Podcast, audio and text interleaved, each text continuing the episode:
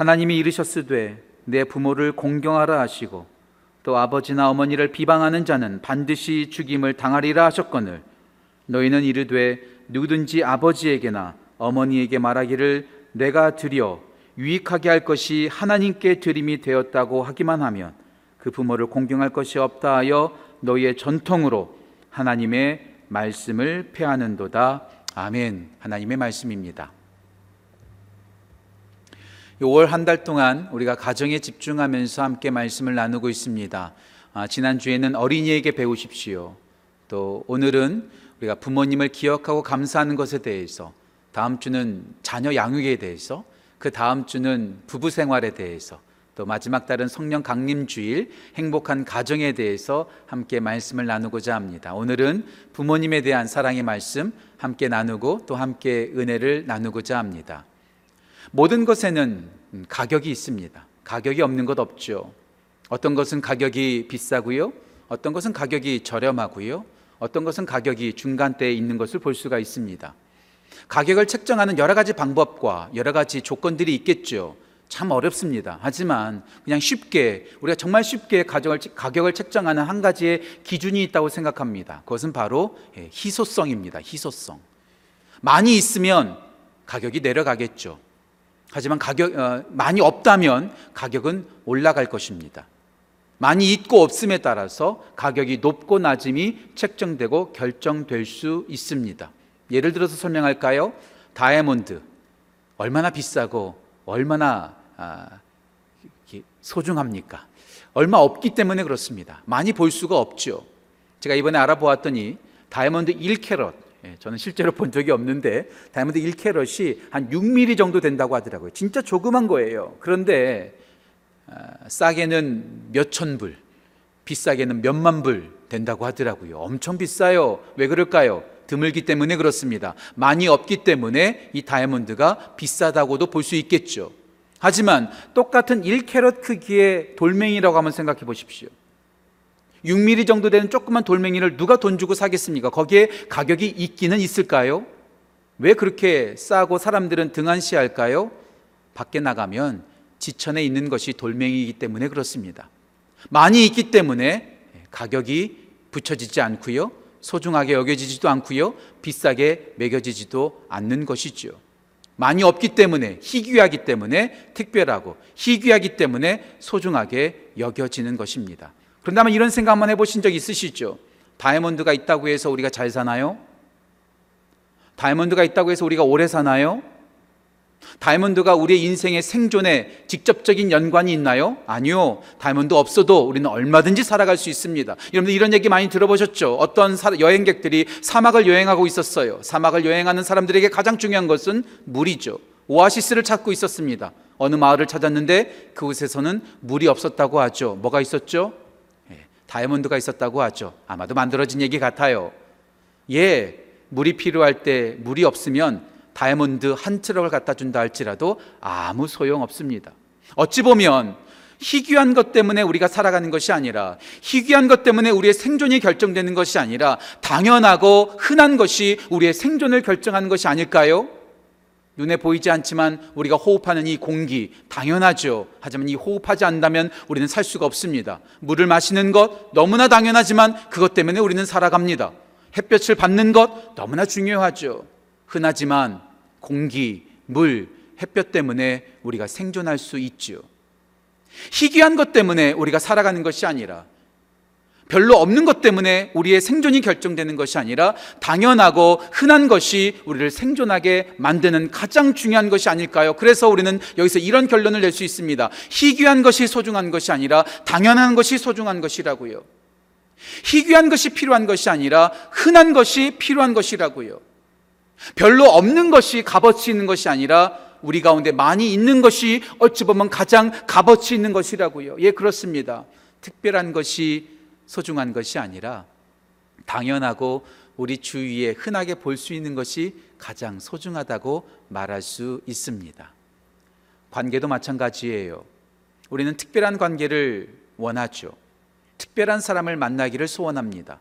일생일 때 단 한 번만이라도 그 유명한 사람 만났으면 일생일 때 단 한 번이라도 대통령과 사진 한 번 찍었으면 생각하는 사람들이 있습니다. 정말 영광스러운 것이지요. 하지만 대통령을 한 번 만났다고 해서 연예인을 한 번 만났다고 해서 유명한 사람 한 번 만났다고 해서 우리의 인생의 행복이 결정되지 않습니다. 특별한 만남 때문에 우리의 인생의 행복이 결정되는 것이 아니라 우리 주위에 당연한 사람들, 우리가 날마다 만나는 사람들, 나와 함께 호흡하는 당연하고 흔한 그 사람들이 우리의 인생의 행복을 결정합니다. 당연한 관계. 누구나 가지고 있는 당연한 관계가 어떤 관계일까요? 오늘 제목부터 여러분들이 다 답을 알고 계시기 때문에 답을 알려드릴게요. 부모님이 가장 당연하고 가장 기본적인 우리의 관계가 아닐까요? 조심스럽게 여러분들에게 미리 양해를 구하고 이런 말씀을 드리고자 합니다. 누군가에게 상처를 주고자 이런 말씀 드리는 게 아니에요. 부모님과의 관계가 가장 소중하고 가장 당연하다라는 것을 강조하기 위해서 이런 말씀을 드리니까 미리 양해를 구합니다. 결혼하지 않은 사람들에게는 부부 관계가 없습니다. 결혼하지 않은 사람들에게는 남편이 없죠. 남편 관계가 없습니다. 아내 관계가 없죠. 결혼했다 할지라도 자녀가 없는 분들은 자녀 관계가 없습니다. 자녀가 있다 할지라도 외동아들, 외동딸을 낳으신 분들은 그 외동과 외동아들과 외동딸은 형제 관계가 없습니다. 자매 관계가 없습니다. 학교를 다닌 사람들에게는 동창이라는 관계가 당연한 것이지만 학교를 다니지 않는 사람들에게는 동창이라는 관계가 성립될 수가 없죠. 직장을 다니는 사람들에게는 직장 동료가 있지만 직장을 다니지 않는 사람들에게는 직장 동료라는 관계가 없습니다. 모든 관계는 어떤 사람들에게는 있고 어떤 사람들은 없을 수 있습니다. 하지만 모든 사람에게 뺄래야 뺄 수 없는 그 누구도 다 존재하는 유일한 관계가 하나 있죠. 어떤 관계죠? 바로 아버지와 어머니입니다. 모든 인류 70억 인구 중에 아니요. 인류 역사상 가운데서 아담과 하와를 제외하고 누구나 있었던 관계. 바로 아버지와 어머니입니다. 아버지, 어머니 없는 사람은 이 세상에 단 한 사람도 없습니다. 내가 이 땅에 존재하고 있다는 그 이유가 먼저 아버지와 어머니가 있다는 뜻이요. 어머니, 아버지 때문에 내가 생존하고 어머니, 아버지 때문에 내가 여기 있다는 것. 가장 기초적이고 가장 당연하고 누구에게나 있는 분. 바로 부모님입니다. 당연하니까. 누구나 있으니까. 부모님은 소중하지 않고 저렴하고 가치 없는 존재일까요? 전혀 아닙니다. 누구에게나 있는 부모님, 당연한 부모님이지만 이것이 우리의 가장 기초가 되기에 가장 소중하고 가장 필요하고 가장 값어치 있는 관계가 바로 아버지와 어머니, 부모님과의 관계죠. 그리고 이 부모님에 대해서 성경도 하나님도 강조하고 계십니다. 출애굽기 20장 12절 오늘 우리가 캐티 전 쌤을 통해서 십계명을 배웠는데요. 십계명의 그 다섯 번째 계명 함께 읽어볼까요? 출애굽기 20장 12절입니다. 함께 읽겠습니다. 내 부모를 공경하라. 그리하면 내 하나님 여호와가 내게 준 땅에서 내 생명이 길리라. 너희가 부모를 공경하면 하나님께서도 기뻐하신다라고 우리가 해석할 수 있지 않을까요? 하나님도 우리에게 마땅한 부모님, 당연한 부모님을 공경하는 것을 기뻐하십니다.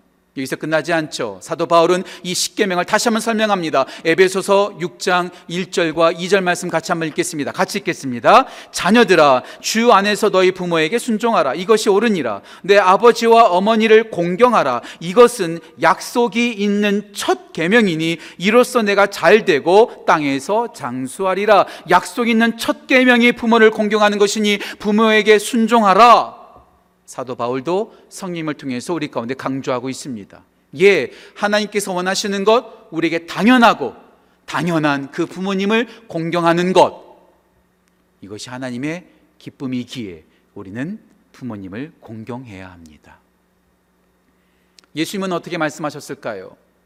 흔히 많은 분들이 오해합니다. 예수님을 잘 믿으려면 가족도 내팽개치고 예수님께만 집중해야 된다고요. 그렇게 오해를 사게 하는 말씀이 어떤 말씀이죠? 누가복음 14장 26절에 이런 말씀이 있습니다. 누구든지 내게 오려거든 부모와 처자와 형제와 자매와 더욱이 자기 목숨까지 미워하지 아니하면 능히 내 제자가 되지 못하리라. 아, 제자가 되려면 예수님을 따라가려면 부모님도 미워해야 되고 처자도 미워해야 되고 형제 자매도 미워해야 되는구나. 가정 내팽개쳐야 되는구나. 가정 나몰라라 하고 예수님을 따라가야 되겠구나. 라고 오해하기 십상입니다. 예, 물론 누가복음 14장 26절에서 미워하다라는 단어는 미세오, 진짜 미워하다라는 말이에요. 하지만 이 문맥을 볼 때 예수님은 진짜로 미워라고 말씀하신 것이 아니죠. 예수님보다 덜 사랑하라는 것입니다. 예수님을 최고로 사랑하고 그 다음에 부모님, 그 다음에 처자, 그 다음에 형제자매를 사랑하라는 뜻이지요. 절대로 예수님은 부모를 버려도 된다 말씀하지 않으셨습니다. 예수님 자신이 어머니를 끝까지 돌보셨죠. 끝까지 그 예수님 어머니를 사랑하는 요한에게 부탁하시는 것을 볼 수가 있잖아요.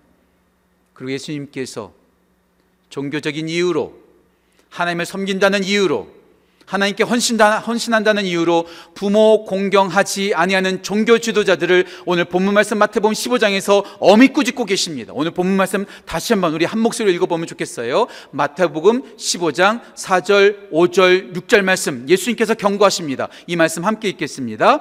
하나님이 이르셨으되 내 부모를 공경하라 하시고 또 아버지나 어머니를 비방하는 자는 반드시 죽임을 당하리라 하셨거늘 너희는 이르되 누구든지 아버지에게나 어머니에게 말하기를 내가 드려 유익하게 할 것이 하나님께 드림이 되었다고 말하기만 하면 그 부모를 공경할 것이 없다 하여 너희의 전통으로 하나님의 말씀을 패하는도다. 하나님께 다 드렸다. 하나님께 헌신했다. 하나님을 제대로 믿고 있다는 이유로 부모님께 마땅히 공경해야 될 것을 공경하지 않고 비방한다면 너희들은 하나님의 율법과 계명을 패하는 거야. 예수님께서 엄하게 경고하고 계십니다. 예수님을 잘 믿으면 잘 믿을수록 하나님을 잘 섬기면 섬길수록 우리의 삶을 들여 주님께 헌신하면 헌신할수록 가정을 내팽개치고 부모님을 당연시 여기는 것이 아니라 그 당연한 부모님을 최선으로 공경하는 것 이것이 우리가 마땅히 해야 될 모습이라는 것입니다. 우리 모든 지구촌 가족들 그리고 온라인으로 예배드리는 모든 성도님들 또한 설교하는 저까지도 우리에게 허락하신 당연하고 당연한 부모님을 당연하게 여기지 않고 그 부모님을 공경하고 그 부모님을 소중하게 여기는 귀한 은혜가 우리 모두에게 넘치기를 간절히 소원합니다. 자, 그렇다면 우리가 부모님을 기억하면서 우리가 부모님을 어떻게 공경해야 할까요? 우리가 어떻게 부모님을 섬겨야만 할까요? 오늘 세 가지로 함께 좀 말씀을 나누고 싶습니다. 첫 번째, 우리가 해야 될 것, 부모님을 기억하면서 감사하십시오. 부모님께 감사하십시오. 부모님을 떠올릴 때마다 오늘 설교를 들으시면서 예배를 들으시면서 마더스데이를 지나시면서 우리가 부모님을 기억할 때마다 우리가 항상 생각하고 우리가 항상 고백해야 될 것 감사입니다. 감사입니다. 지난주에 제가 말씀드렸죠. 이 세상에서 가장 어려운 직업이 뭐라고요? 부모님입니다. 아이를 보는 것이 가장 힘듭니다. 지난주에 제가 말씀드린 것처럼 3시간 중노동 할래, 1시간 아이 볼래? 저한테 물어본다면 적어도 저는 아이 보는 것 1시간보다도 중노동 3시간 하는 것을 선택합니다. 중노동은 몸고생만 하면 되지만 아이 보는 것은요, 마음고생까지 해야 되거든요. 스트레스 쌓이거든요. 얼마나 힘든지 몰라요. 부모가 된다는 것, 아이를 돌본다는 것, 아이를 양육한다는 것보다 더 어려운 일 없습니다. 그러고 봤더니 아주 재밌는 기사를 제가 보게 되었어요. 더 써니라고 하는 그 잡지에서 이런 기사, 이런 아티클이 나왔다고 합니다. 엄마가 된다는 것, 엄마가 엄마로 살아간다는 것은 풀타임 잡 두 개 반을 갖는 것과 똑같다. 다시 말씀드릴게요. 엄마가 된다는 것은 풀타임 잡 두 개 반을 갖는 것과 똑같다. 이런 아티클이 나왔어요. 참 재밌지 않습니까? 그 기자가 미국에 있는 5살부터 12살 정도의 아이를 가지고 있는 엄마 2,000명을 대상으로 설문조사를 했어요. 설문조사를 했더니 이런 결과가 나왔습니다. 평균 엄마의 출근 시간 6시 23분. 평균 엄마 출근 시간이 6시 23분. 평균 엄마 퇴근 시간, 이보다 더 늦게 퇴근하는 시간도 분들도 있지만 평균 엄마가 퇴근하는 시간이 8시, 저녁 8시 31분. 와.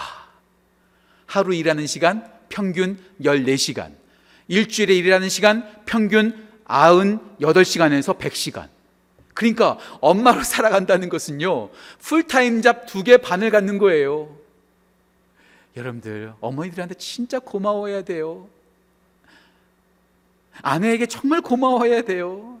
아이와 하루 종일 같이 있는 거 정말 힘들거든요. 엄마로 살아간다는 것은요, no vacation, 휴가도 없어요. 휴가를 가서도 애들을 돌봐야 돼요. no weekend, 주말도 없습니다. 쉬는 날이 없어요. 항상 일해야 됩니다. 가장 어려운 직업, hardest job, 바로 엄마지요. 근데요, 이 가장 어려운 직업이 더 우리를 끔찍하게 만드는 게 뭔지 아세요? endless job. 끝이 없는 직업이라는 거예요. 끝이 없어요. 아이를 갖는 그 순간부터 태에 갖는 그 순간부터 일이 시작되는 거죠. 아이를 낳으면 끝나나요? 아니요. 아이를 낳는 그 순간부터 고생 시작이죠. 이제 아이가 스스로 밥 먹기 시작하면 문제가 해결되나요? 스스로 걷기 시작하면 이제 좀 마음이 놓이나요? 학교 가면 이제 마음을 놓을 수 있나요? 많은 분들이 저한테 말하더라고요. 목사님, 지금이 좋은 때입니다. 아이들 티네이저 되면은요, 진짜 미치고 환장합니다. 이런 말 하시더라고요. 티네이저 돼서 이제 졸업하면 이제 문제가 해결되나요? 아니요. 대학교 가면 또 다른 문제가 생기죠. 대학교 졸업하면 이제 모두가 자유로워지나요? 아니요. 또 결혼 보내야죠. 결혼하면 다 문제가 끝나나요? 아니요. 손주를 낳으면 또 애프터 서비스 해줘야 되잖아요. 끝이 없어요. 끝이 없어요. 90세 된 엄마가 70세 된 아들 나갈 때 차 조심해라 하는 말 여러분 많이 들어보셨죠?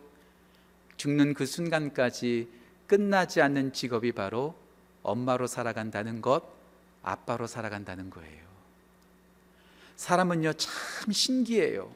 모든 동물은 태어나자마자 자립할 수 있어요. 모든 동물은 태어나자마자 자존할 수도 있어요. 제가 이번 주에 아주 재밌는 영상 하나 보았거든요. 한국에서 기린이 하나 태어난 거예요. 아빠 이름이 세븐이고요. 엄마 이름이 천지입니다. 그런데 그 기린이 자녀를 하나 낳은 거예요. 근데요, 그 기린이 태어났는데 그 기린 이름이 아토, 아토인데요. 태어나자마자 일어서더라고요. 10시간 되니까 자기 스스로 젖을 찾아서 물고 먹고요. 서 있는데 기린의 키가 180m, 180cm더라고요. 태어나자마자 자립해요. 태어나자마자 먹을 것을 찾아요. 태어나자마자 걸을 수 있어요. 그런데 유독, 유독, 인간만은 태어나자마자 아무것도 못해요. 무방비, 자기를 보호하지 못해요. 태어나자마자 무능력, 아무것도 못합니다. 먹지도 못합니다. 자지도 못합니다. 싸지도 못합니다. 아무것도 못해요. 부모가 보호해주지 않으면, 부모가 24시간 도와주지 않으면, 부모가 밤을 새워서 그에게 먹을 것을 공급해 주지 않는다면, 부모가 쉬는 날이라 할지라도 그 자녀를 돌봐주지 않는다면, 우리는 여기까지 올 수 없었습니다.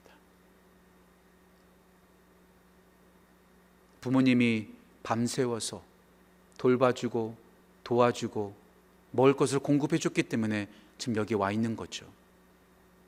제가 청년 사역에 있었을 때요, 청년들에게 부모님에게 절대로 해서는 안 되는 두 가지의 말을 제가 늘 강조했습니다. 어떤 일이 있어도 부모님에게 절대로 이 두 가지의 말은 하면 안 된다고. 첫 번째, 엄마가 지금까지 나한테 해준 게 뭐가 있어요? 아빠가 나한테 해준 게 지금 뭐가 있어요? 이 말 절대로 하지 말라고. 두 번째에서는 안 되는 말. 난 혼자 컸어요. 난 스스로 혼자 컸어요. 사람은요, 절대로 혼자 클 수 없습니다. 사람은요, 누군가가 도와주지 않으면, 공급해주지 않으면, 돌봐주지 않으면, 보태주지 않으면 생존할 수 없습니다. 부모님께서 밤을 새워서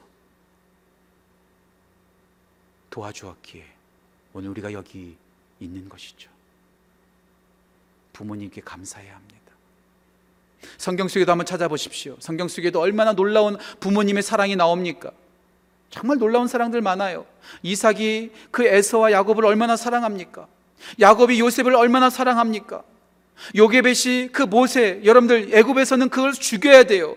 아들이 태어나면 죽여야 돼요. 그런데 그 아들을 포기할 수 없는 거예요. 끝까지 포기할 수 없는 것이죠. 어떻게 부모가 자녀를 포기할 수 있겠습니까? 어떻게 내다버릴 수 있겠습니까? 부모는요 절대로 포기할 수 없는 거예요. 한나가 그 사마리를 위해서 기도하는 거 보세요. 얼마나 간절합니까? 나오미와 루세 관계를 보세요. 성경에서는요 시어머니하고 며느리 관계도 너무나 놀라운 거예요. 모든 시어머니와 모든 며느리들 배울지어다.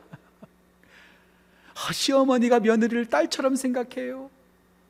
그 며느리가 시어머니를 엄마처럼 생각해서 그 곁, 곁을 떠나지 않아요. 얼마나 아름다운 모습입니까? 절대로 자녀를 포기할 수 없죠. 신약 성경 오면 더 대단합니다. 수로보니게 여인 여러분들 아시나요? 수로보니게 여인의 딸이 귀신 들렸어요. 예수님께 찾아와서 예수님 제 딸을 고쳐주세요. 근데 예수님께서 어찌된 일이신지 그 여인을 개 취급하시는 거예요. 이방 사람에게 내가 줄 수 없다. 개 취급하시는 거죠. 그러면은요, 이런 표현에서 정말 죄송합니다. 더럽고 치사하니까 난 그냥 갈래. 그럴 만도 하잖아요. 그래 수로보니게 여인은 그러지 않아요. 예, 저는 개가 맞습니다. 하지만 그 개에게도 부스러기를 주시지 않습니까? 부스러기 은혜를 저에게 주십시오. 왜 그 여인이 그렇게 간절했을까요? 그 딸을 살리기 위한 그 어머니의 마음 때문에 그는 절대로 포기할 수 없었습니다. 왕의 신하, 왕의 신하면은요 엄청난 지위를 가지고 있는 높은 사람입니다. 하지만 그 아들을 살리기 위해서 왕의 신하는 먼 길을 예수님을 찾아옵니다. 아들 살리겠다고 자기의 직위까지도 내려놓고 먼 거리를 찾아와서 아들을 위해서 간구하고 있는 모습을 성경 속에서 찾아볼 수 있습니다. 회당장 야이로를 생각해 보십시오. 회당장이라면 존경받는 사람입니다. 하지만 그 딸 살리겠다고 예수님께 찾아오는 것을 볼 수가 있죠. 부모님은 모든 것을 다 내려놓으시고 불철주야 자존심도 다 내려놓으시고 자녀를 위해서 희생하고 헌신하셨기 때문에 오늘 제가 여기에 있는 것이요 여러분들이 오늘 온라인으로 예배드리고 있는 것이 아닐까요? 뭘 바라고 부모님들이 그렇게 자녀를 보살피고 키웠을까요? 도대체 무엇을 원하셨기에 자녀들을 그렇게 돌보셨을까요? 어떤 분이 이런 말 하더라고요. 노후 보장하기 위해서. 여러분 진짜로 노후 보장하기 위해서 자녀 키우시는 분들이 있으세요? 그럼 제가 조금 더 심한 말씀 드릴까요?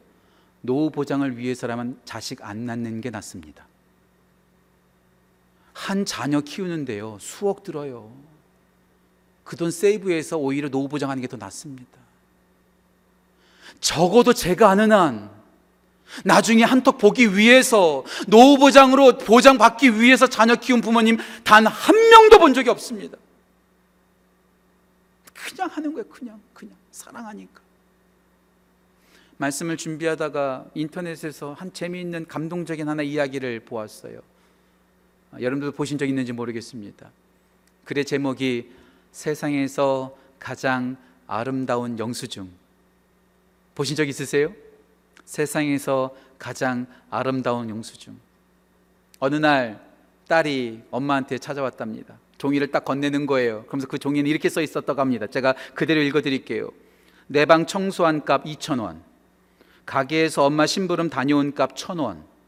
엄마가 시장 간 사이에 동생 봐준 값 3,000원. 쓰레기 내다 버린 값 1,000원.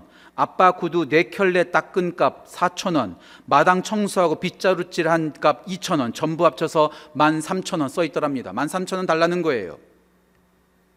엄마가 거기서 돈을 딱 받고 그것을 읽은 다음에 뭐 만들어진 얘기 같아요. 하지만 참 감동적이에요. 뒤에다가 엄마가 하나하나씩 글을 쓰기 시작했답니다. 이렇게 글을 쓰셨답니다. 너를 뱃속에 열 달 동안 데리고 다닌 값 무료. 내가 아플 때 밤을 새워가며 간호하고 널 위해 기도한 값 무료. 널 키우며 지금까지 여러 해 동안 힘들어하고 눈물 흘린 값 무료. 장난감, 음식, 옷, 그리고 내 코 풀어준 것도 무료. 너에 대한 내 사랑의 전까지 모두 합쳐서 무료. 그렇게 써서 딸에게 주었대요. 딸이 그것을 우두커니 읽다가 딸도 그 엄마 밑에다가 또 다시 썼답니다. 자기가 13,000원 리스트 쭉 적은 거 밑에다가 이렇게 써놨답니다. 전부 다 지불되었음. 전부 다 지불되었음. 돈 얻으려고 자녀 낳은 거 아니에요. 나중에 떵떵거리면서 살기 위해서 불철주야 밤새워서 아이들 돌본 거 아니죠? 그냥 사랑하니까 어떤 대가도 바라지 않고 어떤 보수도 바라지 않고 어떤 기대도 가지지 않고 그냥 베푼 거예요. 부모님이니까, 부모님이니까. 근데 우리는 가슴에 못 박는 말을 할 때가 참 많아요. 부모님 저한테 보태준 게 뭐가 있어요? 저 집은 저렇게 해주고 저 부모는 저렇게 해주는데 왜 나한테는 그거 안 줘요? 저는 혼자 컸어요. 저는 혼자 컸어요. 저 혼자 공부했어요. 저 혼자 공부했어요. 학자금 내준 적 있으세요? 집 사주신 적 있으세요? 부모님께 가슴에 못 박는 말을 할 때가 참 많잖아요. 오늘 예수님께서 말씀하세요. 마태복음 15장 4절 말씀 내 부모를 공경하라. 이 말씀은 10계명에 나오는 말씀입니다. 근데 예수님께서는요. 10계명에 나오는 그 말씀만 인용하신 것이 아니라 출애굽기 21장 17절까지 가십니다. 그것이 바로 오늘 마태복음 15장 4절 후반부에 나오는 말씀이죠. 15장 4절 말씀 같이 한번 읽어볼까요? 마태복음 15장 4절입니다. 같이 읽겠습니다. 하나님이 이르셨으되 내 부모를 공경하라 하시고 또 아버지나 어머니를 비방하는 자는 반드시 죽임을 당하리라. 비방하는 자, 가볍게 여기는 자, 부모님의 사랑에 대해서 그 희생에 대해서 그 헌신에 대해서 가볍게 여기는 자가 바로 비방이란 뜻입니다. 우리가 부모님을 기억하고 나를 위해서 헌신하신 그 부모님을 기억할 때마다 우리가 해야 될 것은 무엇일까요? 감사하는 것입니다. 아버지 감사합니다. 어머니 감사합니다. 제가 좋아하는 작가 가운데 켄 가이어라고 하는 기독교 작가가 있어요. 이 작가가 책을 썼는데 이런 책을 썼습니다. 아빠 잘 가르쳐 줘서 고마워요. 그런 책을 쓴 이유가 뭐냐면 그의 아버지가 62살 때 돌아가시게 되었답니다. 돌아가시기 바로 직전에 그 켄 가이어가 아빠 옆에서 할 수 있었던 단 한 가지의 선물이 감사였답니다. 켄 가이어가 이렇게 죽어가는 아버지 곁에서 이 말을 계속해서 읽어주었다고 말하더라고요. 제가 그대로 읽어드리겠습니다. 아빠 아주 열심히 살아주셔서 고맙습니다. 그렇게 많은 것을 주셔서 고맙습니다. 그리고 저를 포기하지 않으셨던 것 고맙습니다. 저를 데리고 다니며 많은 얘기 들려주셔서 고맙습니다. 소중한 가치 가르쳐 주시고 또 그것들을 아주 잘 가르쳐 주셔서 고맙습니다. 정말 고맙습니다, 아버지. 아버지 고맙습니다. 어머니 고맙습니다. 우리가 부모님을 기억하면서 고백해야 될 고백, 감사입니다. 우리 모든 지구촌 가족들 또 온라인으로 예배드리시는 모든 성도님들 아버지에게 또 어머니에게 날 낳아주시고 길러주시고 여기까지 나에게 대가 없이 보수 없이 사랑해 주셔서 감사합니다. 라고 고백하는 우리 모든 성도님들 되시기를 주님의 이름으로 축원합니다. 두 번째, 우리가 부모님을 기억하면서 해야 될 것 이해하십시오. 이해하십시오. 부모님을 이해해 드리십시오. 부모는 가장 어려운 직업이라고 말씀을 드렸습니다. 또 부모라는 직업은 죽는 그 순간까지 끝나지 않는 직업이라고 말씀을 드렸어요. 그런데요, 이 부모라는 이 지위가, 이 부모라는 그 위치가 참 부담되는 건 뭐냐면요, 부모가 참 영향력 있는 자리입니다. 영향력 있는 자리. 무엇보다도 한 사람의 인생, 자녀의 인생의 정말로 중요한 부분을 결정 짓는데 가장 큰 영향을 주는 것이 바로 부모입니다. 어렸을 때부터 부모에게 무엇을 들었느냐, 무엇을 받았느냐, 어떻게 대응을 받았느냐에 따라서 내가 긍정적인 사람이 되는지 부정적인 사람이 되는지 내 생각과 내 마음과 내 직업과 내 믿음과 나의 미래까지도 완전히 반가림이 납니다. 부모의 역할에 따라서 자녀의 모든 것이 결정된다고 해도 과언이 아닙니다. 얼마나 소중한 자리예요. 그런데요, 세상에 완벽한 부모가 어디 있어요? 부모님께 상처받은 사람들 정말 많습니다. 사역하다 보니까 아빠에 대한 앵거, 엄마에 대한 분노가 삭히지 않는 분들이 참 많아요. 이 부모님과 자녀의 관계는 마치 첫 번째 단추와도 같아서 잘못 끼어지게 되면 모든 게 다 망가지거든요. 여러분들 한번 이런 책 한번 이제 꼭 있으시면 꼭 사서 읽어보세요. 플로이드 맥클랑이 쓴 책 가운데 플로이드 맥클랑이라고 하시는 분이 쓴 책 가운데 하나님 아버지의 마음이라는 책이 있습니다. 정말 좋은 책입니다. 하나님의 아버지 마음. 이 책에서 프로이드 맥클랑이 뭐라고 말하냐면 육신의 아버지에게 상처가 있고 육신의 아버지와 관계가 틀어진 사람은 하나님을 아버지라 부르는데 큰 장애물을 만나게 된다. 육신의 아버지를 자기 손에 가지고 있기 때문에 하나님 아버지를 부르는데 너무나 힘든 거예요. 모든 관계가 깨어지는 거예요. 부모의 관계가 깨어지니까. 저도 이제 부모가 돼보고 아빠로 7년차 살아가다 보니까 부모로 살아가는 게 참 힘들어요. 저만의 이야기일 수도 있겠습니다. 참 아이를 키우다 보면 저의 부족함을 많이 만나게 돼요. 연약함을 많이 만나고요. 미성숙함과 미숙함을 만납니다. 이랬다 저랬다 하고요. 흔히 이런 말 하잖아요. 내가 기분 좋으면 아이들이 잘못돼도 다 봐줘요. 하지만 아이들이 별로 잘못하지도 않았는데 제가 기분 나쁘다고 버럭 소리 지를 때도 있습니다. 정말 아이들한테 못할 일 많이 한 것 같아요. 7년차 아빠인 저도 그러는데 앞으로도 시간이 더 많아지면 아이들에게 얼마나 많은 또 상처를 주지는 않을까? 섭섭하게 만드는 것은 아닐까? 참 염려가 돼요.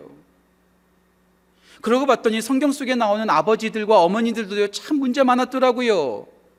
그 대표적인 것이 무엇이죠? 편애입니다. 편애. 편애. 이삭은 에서를 더 사랑했어요. 리브가는 야곱을 더 사랑했어요. 그랬던 편애에 고통을 받았던 야곱마저도 편애합니다. 누구를 더 사랑하죠? 다른 자식들보다도 요셉만 더 사랑하는 거예요. 얼마나 사랑했으면 제가 그 범죄를 합당화시키 합리화시키자는 것은 아니지만 얼마나 고통스러웠으면 그 요셉을 노예로 팔아버리겠습니까? 그 편애로 인해서 얼마나 고통을 받았는지 몰라요. 다윗을 생각해 보십시오. 그 사랑하는 아버지에게 하카톤, 저 쓸모없는 자식이라는 말을 들었어요. 얼마나 다윗의 마음이 쓰라렸을까요? 얼마나 많이 아팠을까요? 그랬던 다윗이라면 좋은 아빠가 되어줘야 되는데 그 다윗마저도 좋은 아빠가 아니에요. 암론이 나옵니다. 다말의 문제가 나옵니다. 그리고 압살롬 문제가 나옵니다. 그것은 아버지의 책임도 있다고 보지 않을 볼수 있지 않을까요? 부모로서 참 연약한 부분들이 많아요. 참 연약한 분들이 많아요. 그 대표적인 가장 부끄러운 부모의 모습이 어디 나오죠? 창세기 9장 10장에 나오죠. 노아가 노아 홍수 이후에 술 취해서 그 부끄러운 모습을 자녀들 앞에 드러내잖아요. 참 부끄럽잖아요. 참 부끄럽잖아요. 아직도 해결되지 않은 한 부분이 있어요.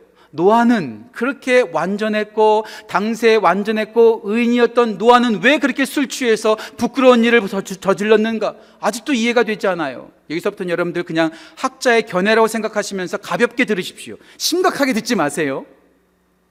청신대학교에서 심리학, 성경 심리학을 가르쳤던 이관직 교수님께서 이 문제를 이렇게 말하더라고요. 노아가 왜 술 취했는가? 아마도 심판이라는 트라우마, 외상후 트라우마가 그에게 작용했던 것은 아닐까? 그냥 흥청망청해서 술을 마신 것이 아니라 그 고통 때문에 그 어려움 때문에 그가 술 먹은 것은 아닐까? 예, 물론 조금 오바되는 해석일 수 있습니다. 하지만 저는 믿습니다. 부모님들이 우리에게 섭섭하게 하거나 우리에게 상처를 주신 것은 의도적이었던 것이 아니라 그럴 만한 어쩔 수 없는 상황이 있으셨다고 저는 생각해요. 이것을 말씀드리기 위해서 노아 얘기를 해드린 거예요. 어떤 부모가 자녀에게 상처 주겠다고 작정한 부모가 어디 있겠습니까? 어쩔 수 없이 그러고 보니까 그렇게 살아간 거예요. 어렵게 살다 보니까 경제적으로 어렵다 보니까 자기도 자기 부모에게 받았던 사랑을 없으니까 그것 때문에 실수할 때가 있지 않을까요? 저를 보니까 그래요.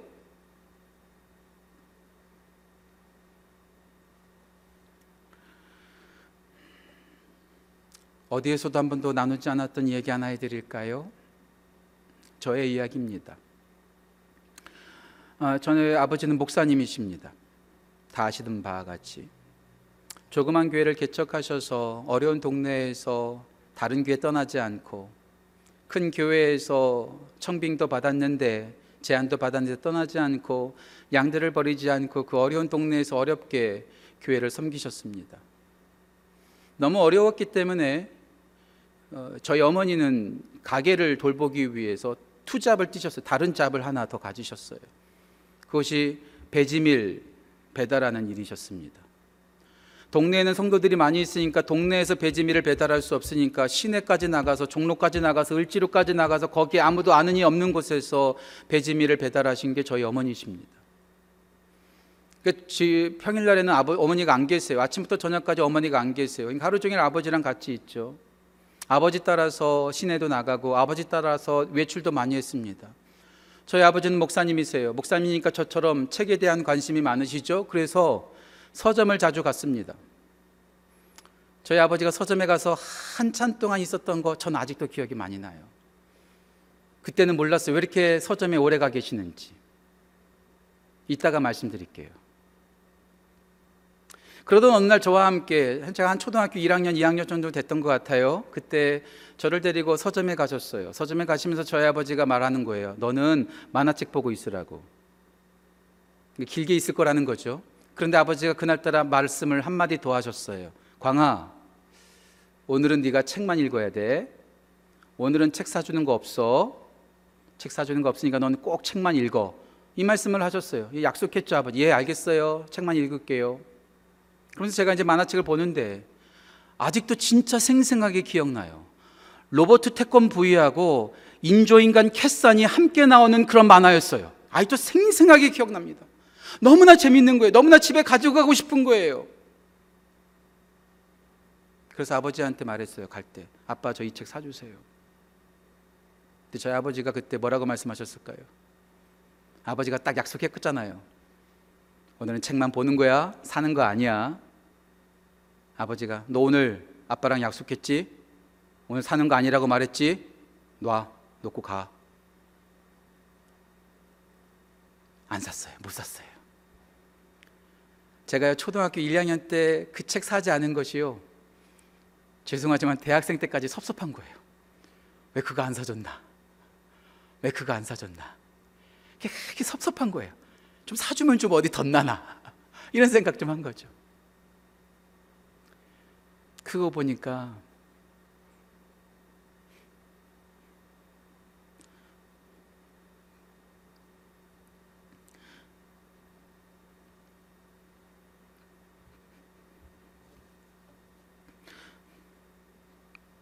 너무 죄송한 거죠. 왜 아빠가 서점에 오래 있었을까요? 다른 목사님들처럼 책 사서 집에 가서 보면 돼요. 애 데리고 거기 있을 필요 없어요. 자신도 살 돈이 없으니까 거기서 책 보고 있었던 것이 아닐까요? 아들이 만화책 하나 사달라고 하는데 그거 사줄 돈 없어가지고 거기서 안 된다고 말할 때 아버지의 마음은 어떠실까요?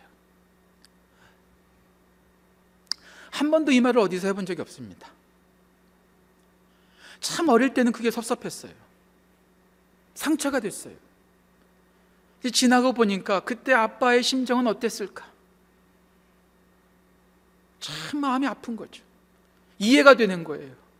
넉넉하지 못한 상황 가운데 나는 못 먹어도 나는 좀 힘들어도 자녀들 잘해주기 위해서 했는데 최선을 다해서 했는데도 안 되는 거 어떻게 해요? 안 되는 거 어떻게 해요? 그런데도 우리는 끝까지 어리광부려요. 엄마한테 상처받았다고, 아빠한테 상처받았다고, 나는 배부르게 못 먹었다고, 나는 멋있게 잘 못 살았다고, 우리는 아버지, 어머니한테 비방할 때가 참 많아요. 섭섭하다고 말할 때가 많아요. 부모님 얼굴에, 부모님 마음에 두 번 못 박는 것이죠. 우리는 부모님의 그런 모든 어려움들, 그럴 수밖에 없었던 모든 것들을 우리는 이해해야 합니다. 그리고 감히 말씀드립니다. 용서해 드려야 됩니다. 용서해야 됩니다.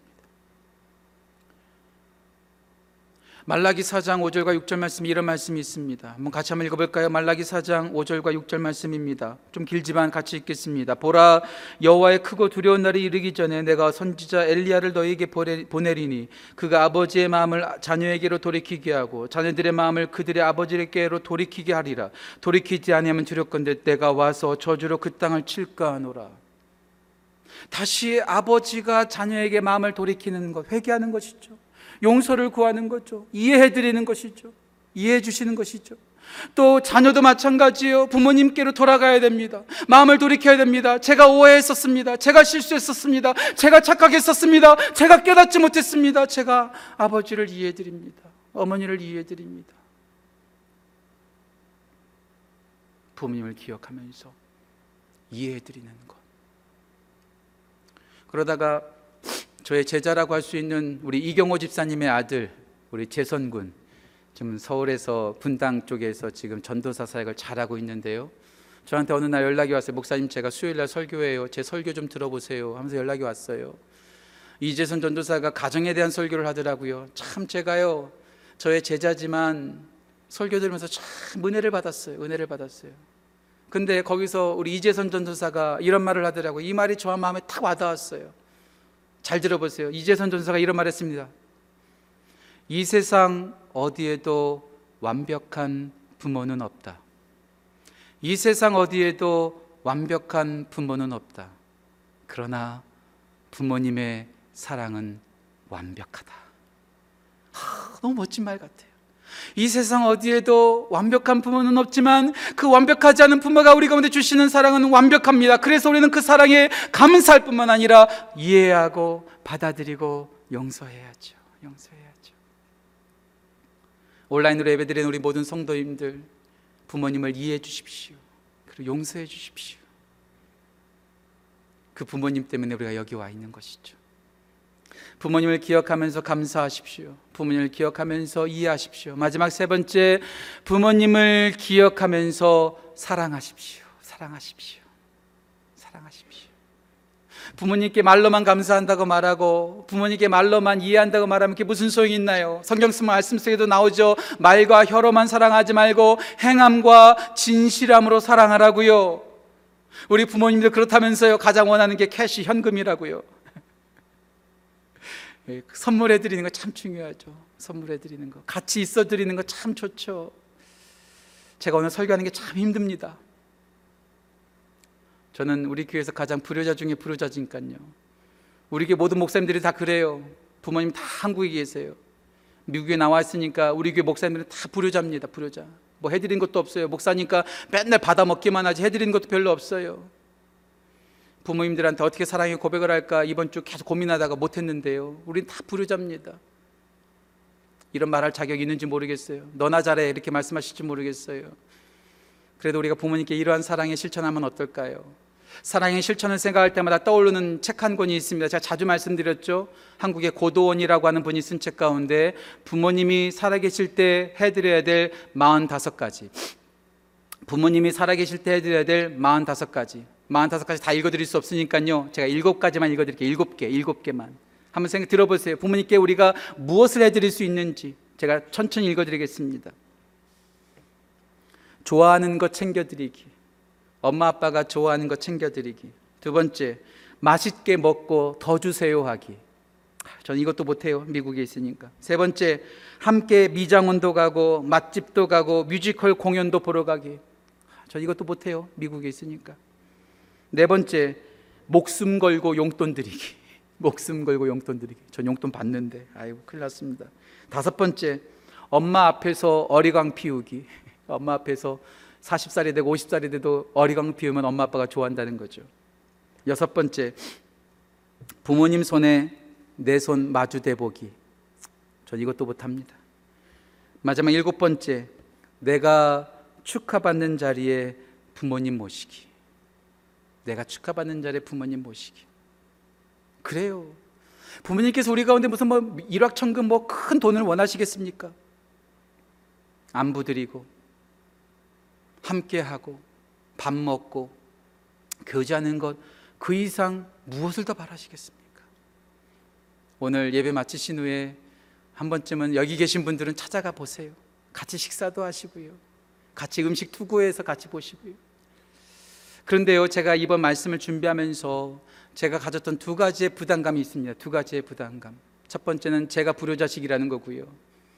제가 불효자식인데 무슨 효를 하냐고 제가 설교한다는 게 참 부담이 되더라고요. 참 부담되더라고요. 두 번째 이 설교를 준비하면서 저한테 큰 부담이 뭐였냐면 부모님을 이미 여의신 분들, 부모님이 이 땅에 계시지 않는 분들에게 이 설교가 혹시 상처가 되지는 않을까?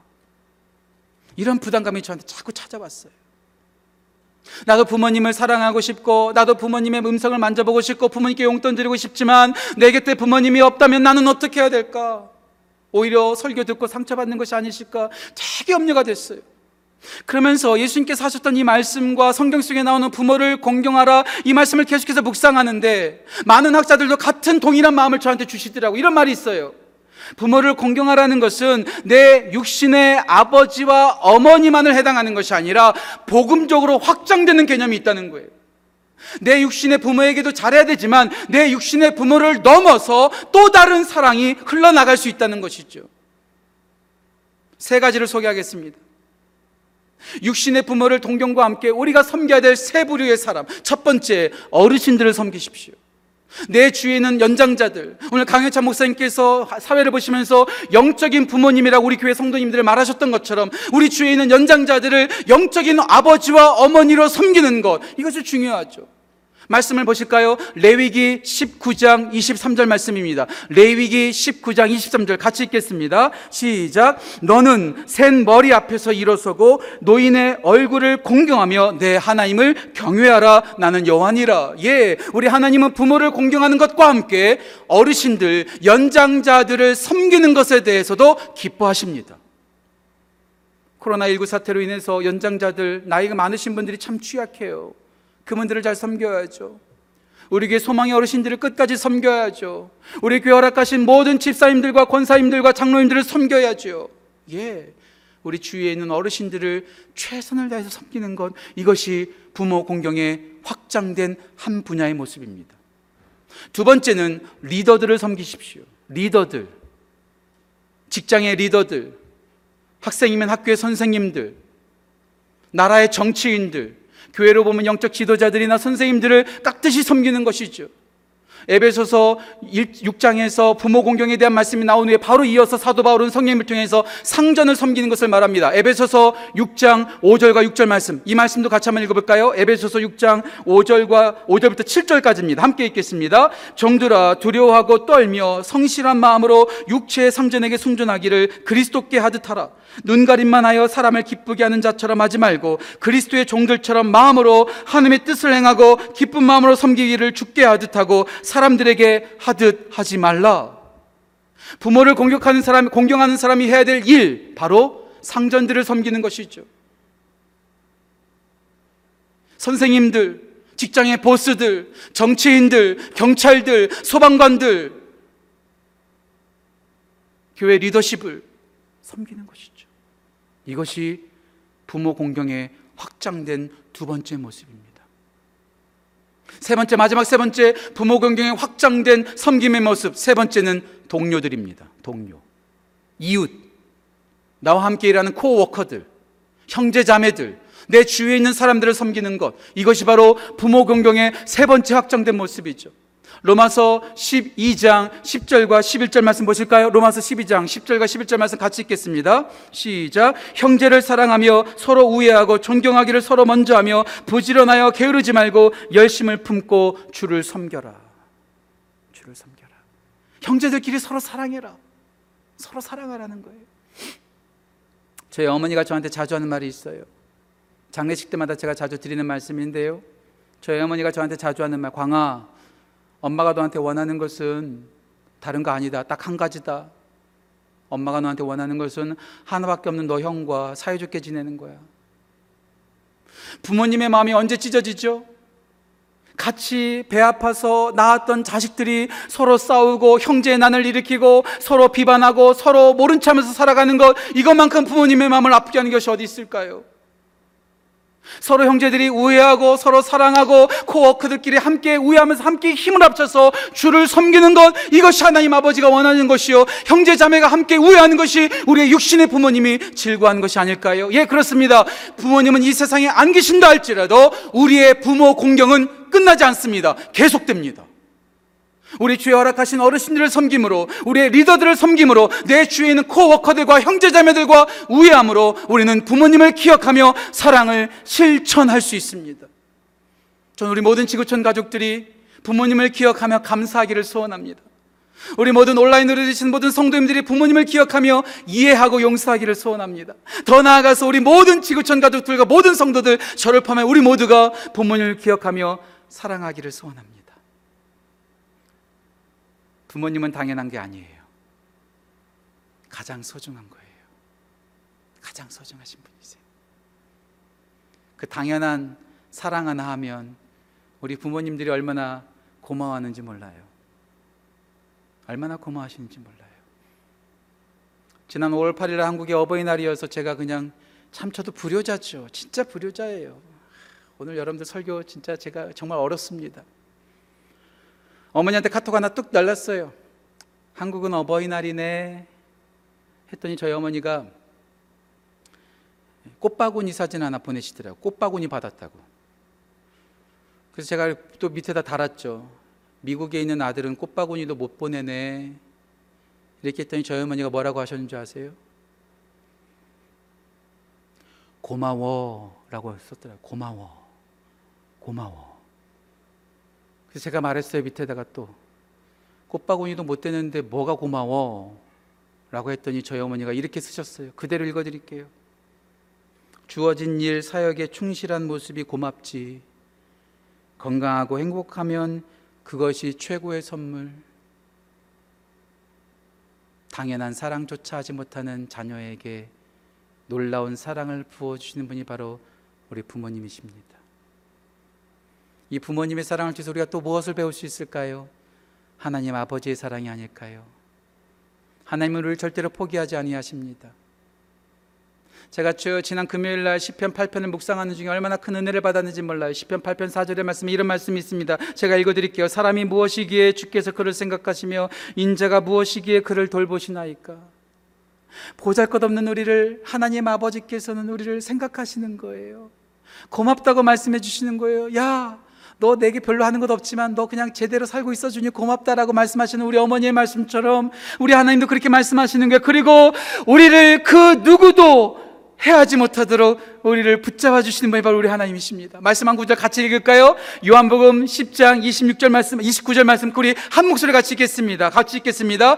그들을 주신 내 아버지는 만물보다 크심에 아무도 아버지의 손에서 빼앗을 수 없느니라. 우리 하나님 아버지께서 우리를 당연하게 여기지 아니하시고 우리를 가장 소중하게 여기시면서 우리를 끝까지 포기하지 않으신다는 거죠. 그 하나님이 우리 아버지십니다. 우리가 그 하나님의 아들이요, 우리가 그 하나님의 딸들입니다. 그 사랑을 받은 대로 우리가 허락하신 부모님께 감사를 고백하고 이해하고 더 나아가 사랑으로 섬기는 귀한 은혜가 우리 지구촌 가족들 가운데 그리고 온라인으로 예배드리시는 모든 성도들 가운데 함께하기를 간절히 축원합니다. 다시 한번 우리 모든 부모님들, 우리에게 모든 영적인 어머니 아버님들 다시 한번 감사합니다. 정말로 감사하고 더 사랑합니다. 기도하겠습니다. 하나님, 아버지로 인하여, 어머니로 인하여 우리가 여기에 있습니다. 부모님을 당연하게 생각하지 않고, 가장 소중하고, 가장 중요하고, 가장 가치 있는 분들로 생각하고 섬기는 우리 되게 해 주십시오. 부모를 기억하며 감사하게 하시고 이해하고 용서하게 하시고 그 받은 사랑 그대로 다시 사랑하며 더 확장된 사랑의 모습으로 나아갈 수 있도록 인도하여 주시며 육신의 부모를 섬기는 중에 우리의 참된 아버지 되시는 하나님 아버지 안에서 승리하고 형통한 우리 모든 지구촌 가족 온라인으로 예배드리는 성도들 될 수 있도록 인도하여 주옵소서. 감사드리며 귀하신 예수님의 이름으로 기도합니다.